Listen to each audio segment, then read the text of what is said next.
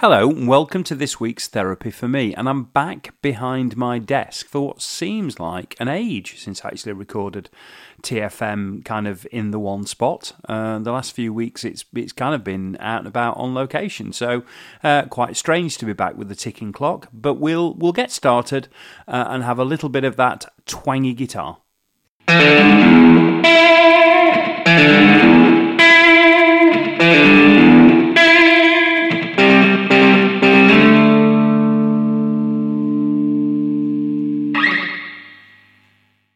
Monday.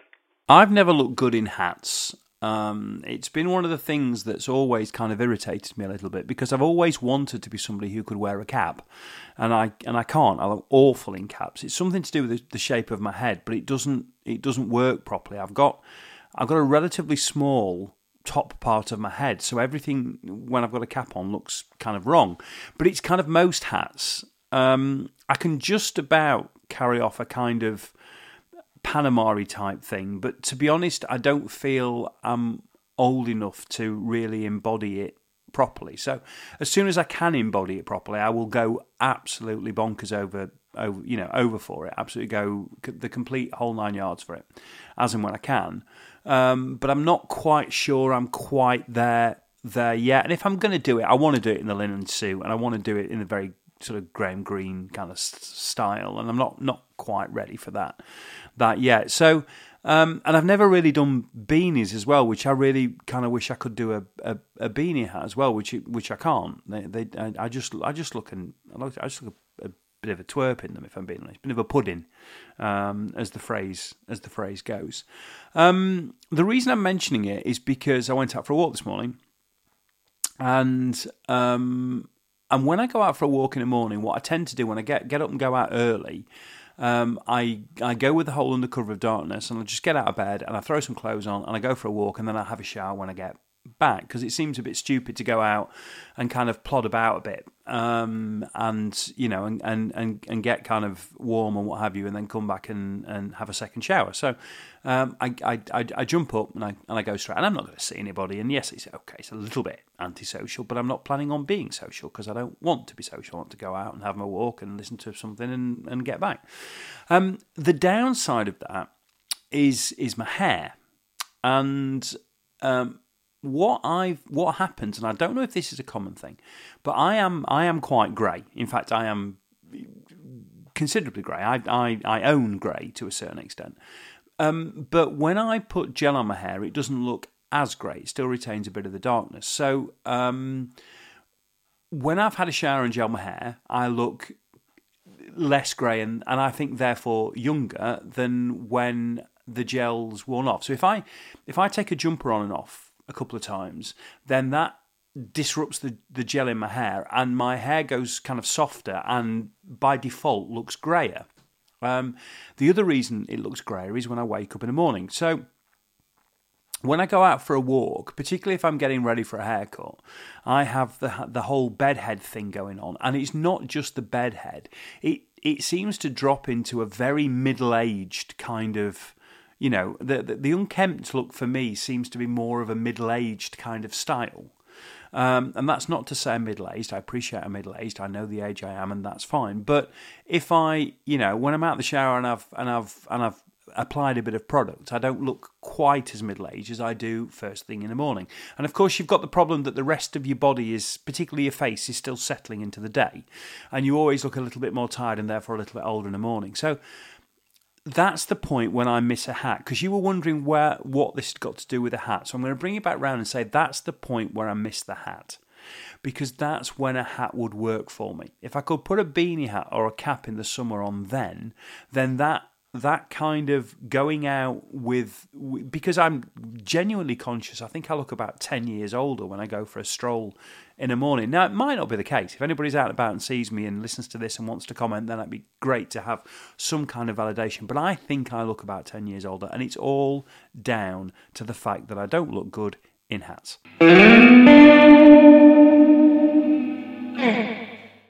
Tuesday. Right, so having come back from Spain where everybody had a different view on social distancing and masks, and we hadn't gone through the kind of whole nonsense of the Freedom Day and this, that and the other, I'm now thinking that we might get sensible by the back door. And that's because I was listening to something on the radio today, Radio 4, as tends to be my one of a morning when I've been out for a run. And I was listening to something about, I think it was Herefordshire, whose council were wanting to put measures back in place in schools because of the very, very high rates in both secondary and primary schools in their area. So they were looking back at putting masks in congested spaces and looking back at doing things to start to reduce the easier spread. I mean, the Delta variant doesn't seem to need any help with spreading, but we are going out of our way to give it as much assistance as possible. And Herefordshire were taking the view that this wasn't a very good idea, and maybe we should put some kind of policies in place. Now, here's the thing: I don't think the public will react badly to that. I think a large portion of the public will think that's an absolutely fine idea and not a major problem at all, and quite sensible, particularly when we've got a lot of the winter season still to go.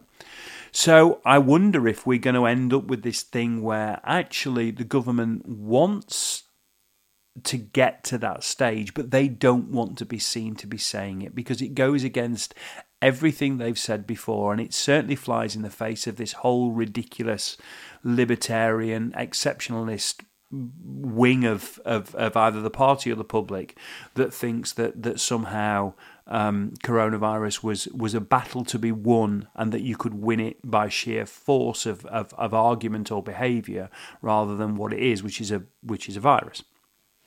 And I'm now going to be quite interested to see what happens in the next few weeks, to see if actually more places do that. This is, if you think back, this is what happened right at the beginning.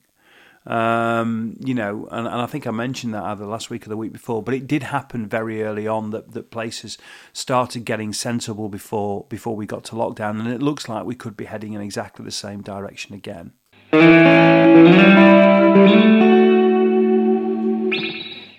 Wednesday. I imagine anybody who has even a passing interest in this podcast and has listened to more than maybe one or two of them will have worked out today what was going to be the topic of conversation. And obviously I do like a bit of a rant, and I don't need anything... Well, the most furtive thing probably for me is anything to do with this government or a Tory politician. So you'll not be surprised to hear that I'm going to talk about what's gone on in Parliament today. And it's not really one situation, it's a couple of situations that have worked themselves kind of together, really.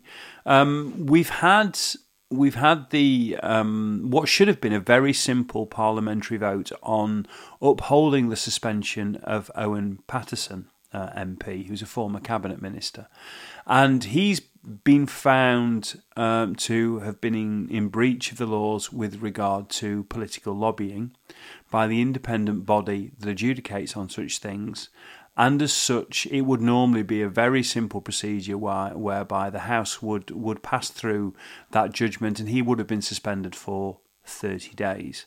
And what's happened is his friend Andrea Leadsom has kind of got involved in this, because there's a whole debate going on within the Conservative Party about whether this procedure, which is independent and which stems from everything that came out of the whole cash for questions and expenses scandal, the whole sleaze element of the early 2000s or mid-2000s, There's a question now about that, you know, that scrutiny and whether that scrutiny is fair. Now, Owen Paterson hasn't necessarily claimed that he's innocent, but he has claimed that he's not had a fair trial, and he's also claimed that he's not had a right of appeal. And that he, to a certain extent, has been judged in the court of public opinion rather than what he sees as a true, and flawless democratic process. And what's happened today is there was a vote, well, there was an amendment tacked to this vote that basically said we're going to overturn the current processes in place, and we're going to replace it with something different. We're going to replace this independent body with a select committee, which effectively is Parliament adjudicating on itself, and this select committee is going to be heavily manned with a Conservative chair, and also probably with a disproportionate amount of Conservative MPs to effectively give this select committee a majority. And so that has been what was put on the table today, and that's what's been whipped against. And using the majority they have, though it's interesting that majority is whittled down massively, the Conservative government under Boris Johnson was able to push this through, effectively to get Owen Paterson off the hook, and also to effectively rip up that independent watchdog that's there to, in the wake of sleaze in previous years, is there to actually protect the public and ensure that MPs behave in a manner that's appropriate. Here's the bit. Well, I mean, I struggle with all of it. There's no point saying here's the bit I don't struggle with. It's cronyism. It's wrong.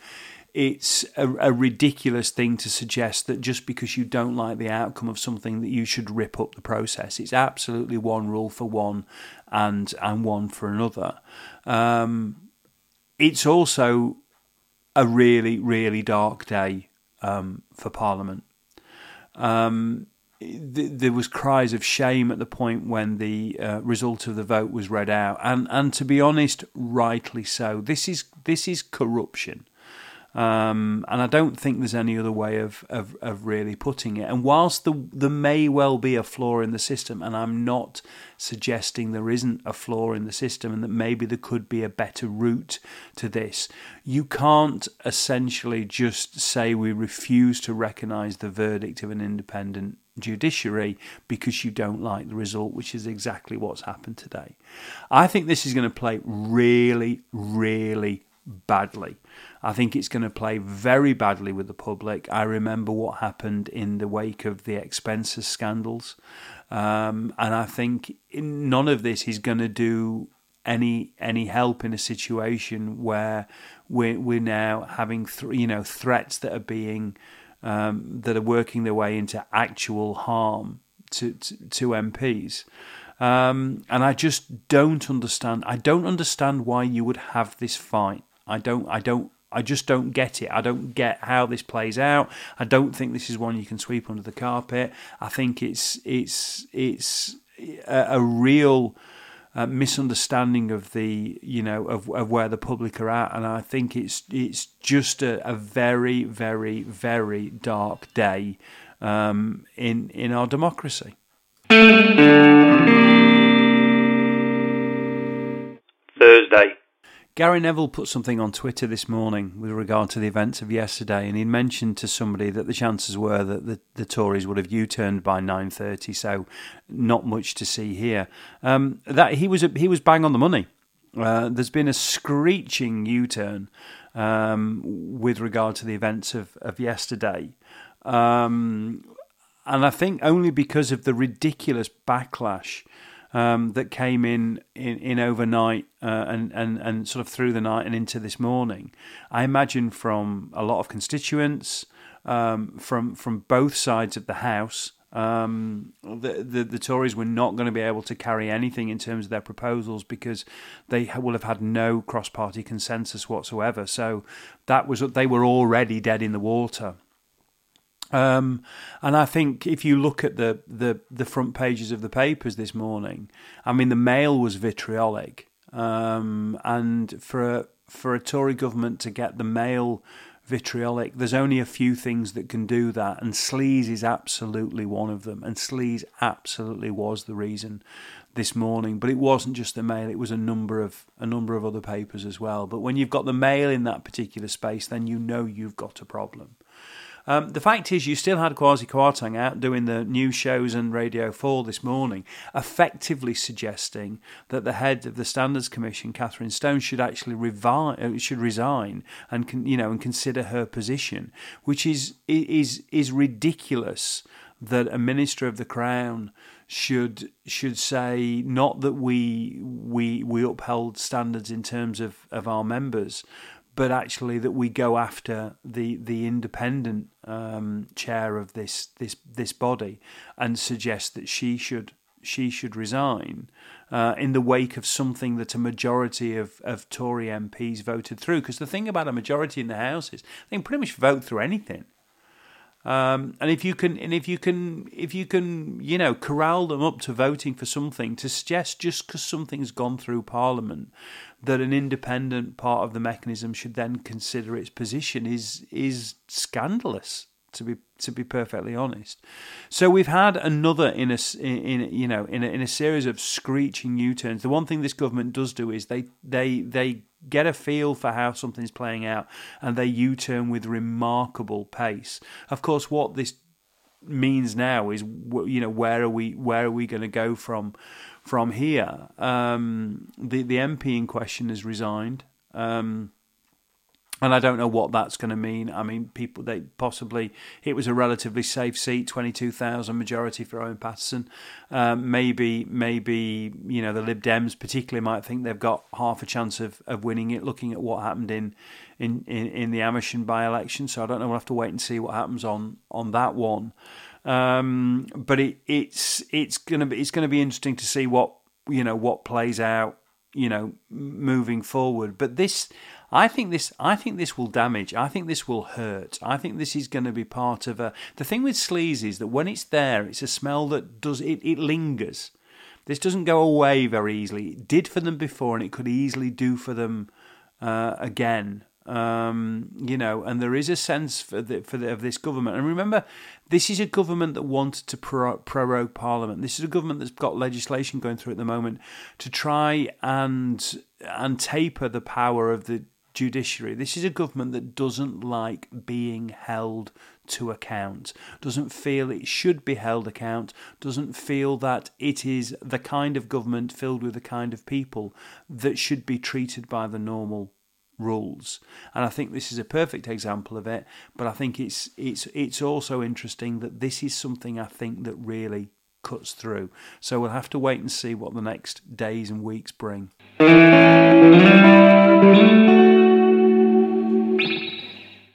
Friday. I've named the episode this week after a song by Embrace. And Embrace are a Huddersfield band, and they're part of the kind of Brit pop scene. They were never quite at the centre of it, but they produced a few good tunes, and they had a very, very strong local following, and they did some nice stuff, including a couple of great tunes on a comeback album a bit later, one of which I think was provided by Coldplay. And the reason why I've picked that song, and why it would seem strange title when you maybe reflect on what I've talked about over the last couple of days, but actually It comes out of something different that happened today. In fact, two things that kind of happened today. One, I did a recording of the 942 podcast with Jason this evening, and we spoke to a friend of mine called Hannah Trigwell. Now, I've known Hannah for about 4 or 5 years, and she was somebody I met through Shaw. She's a singer-songwriter, she's a YouTuber, she's a mentor, she's a manager, she's all manner of things. She's got incredible, she's packed an enormous amount into a relatively short career in the music industry. And we're both partial to a brew, and we're both partial to a toasted tea cake, and there's a farm shop down the road that we used to like to meet at, and it's been a long time since I've seen her, and we message each other infrequently, even though she doesn't live that far away. And I've been trying to get her on the podcast for a while, and finally managed to get her on a podcast this week, and it was just lovely to see her, and it reminded me that there are so many people in your life that you pick up back with really easily because they're just good people.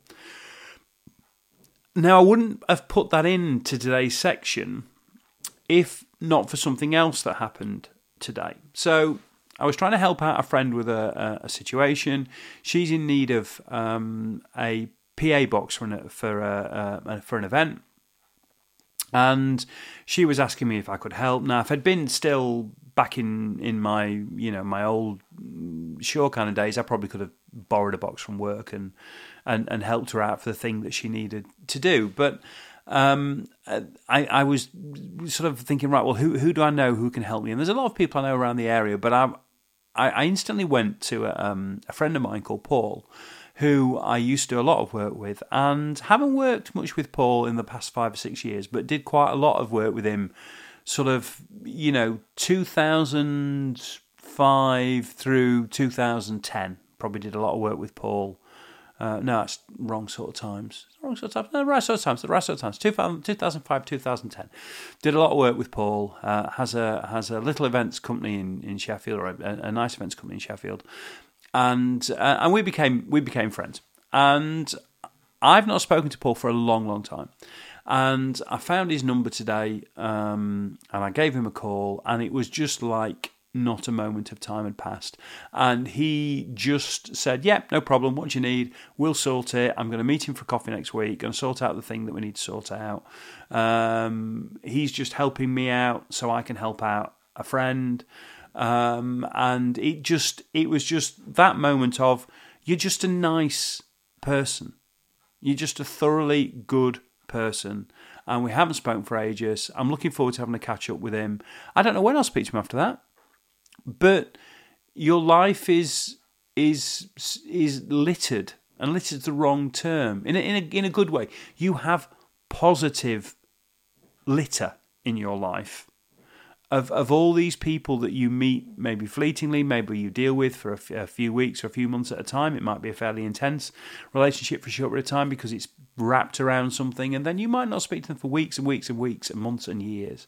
And yet there comes a point where you need to talk to them, and it's instant. It's like you were where you were before, and it's a really, really beautiful thing. So I wanted to just say thanks to Paul for helping out. Lovely to talk to you. I'm looking forward to grabbing a brew with you next week, and catching up with what's been going on in his world, and to just throw that element in. And I've been reflecting a little bit on the whole situation with Parliament and what have you.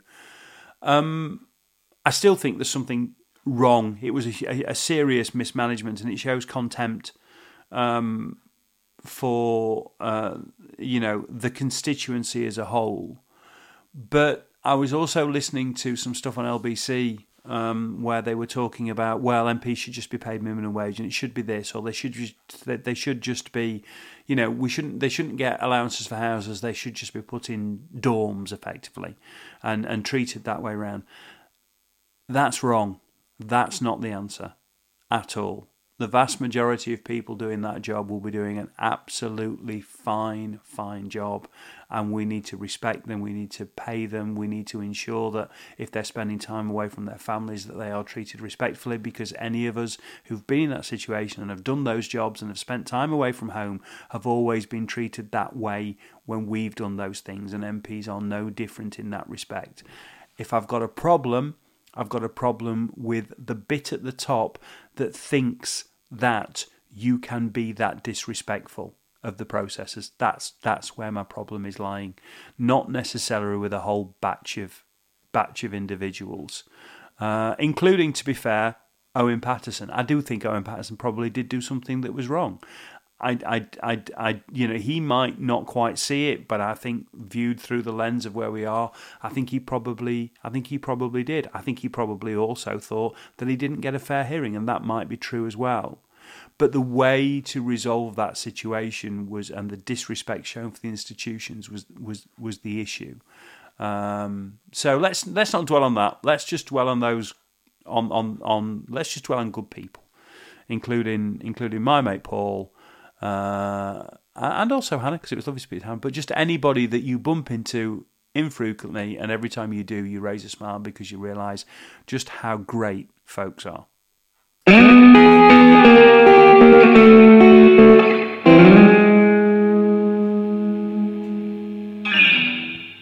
If you've enjoyed Therapy for Me, then please subscribe and share as you see fit. This has been an A Short Stories production.